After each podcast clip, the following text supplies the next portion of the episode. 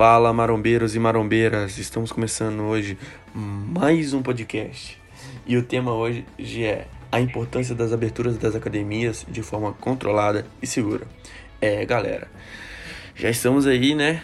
Três para quatro meses sem conseguir fazer uma atividade física em qualquer lugar que promova o esporte, como academia, blocos de crossfit, etc. E todo mundo já sabe já, e já cansou de ouvir de várias pessoas o quão importante é uma atividade física na vida de uma pessoa. E hoje eu quero falar que, olha, não dá mais para nós ficarmos só dentro de casa mexendo no celular por causa da quarentena, sem fazer nada. E temos que mudar isso de forma legal, né? Com todas as medidas possíveis contra esse vírus, conseguimos fazer funcionar para as academias abrirem.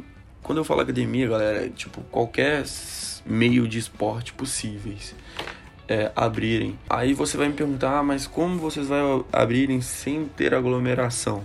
Olha, galera, se a pessoa usar uma máscara esterilizar o material que for usar, manter um distanciamento, dá para funcionar? Dá, porque hoje conseguimos ver muitos estabelecimentos que como lojas de roupas, que é bem menos importante do que uma academia, por exemplo, aberta. Isso para mim é o cúmulo, sabe?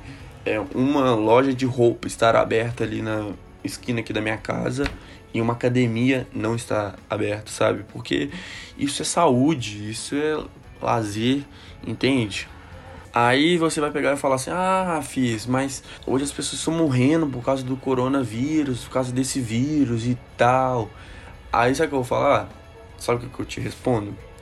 É, mas essa quarentena está gerando pessoas sedentárias, que futuramente pode ter estado de obesidade, hipertensões e vários outros tipos de problema, só ficando dentro de casa, entendeu? E com o esporte, nós conseguimos evitar vários tipos de problema igual a esse. Então, a proposta que eu tenho hoje é fazer um, uma manifestações nas redes sociais, né? É lógico, para as reaberturas das academias de forma segura, com todas as prevenções, com máscara e distanciamento e o distanciamento, é lógico, esterilizando os materiais. Então, a proposta que eu tenho hoje é fazermos uma manifestações nas redes sociais nas redes sociais, né, galera? É lógico. Para a reabertura das academias de forma segura, com todas as prevenções, máscara, distanciamento, esterilizamento, é lógico. E para isso, nós criamos aqui, a nossa galera aqui do podcast criou a hashtag chamada Diga Sim ao Esporte. Galera, eu quero que todo mundo poste uma foto com qualquer material esportivo que tem em sua casa com essa hashtag para conseguirmos voz. Então, é isso, galera. Obrigado pela sua audiência. Até a próxima. É nós.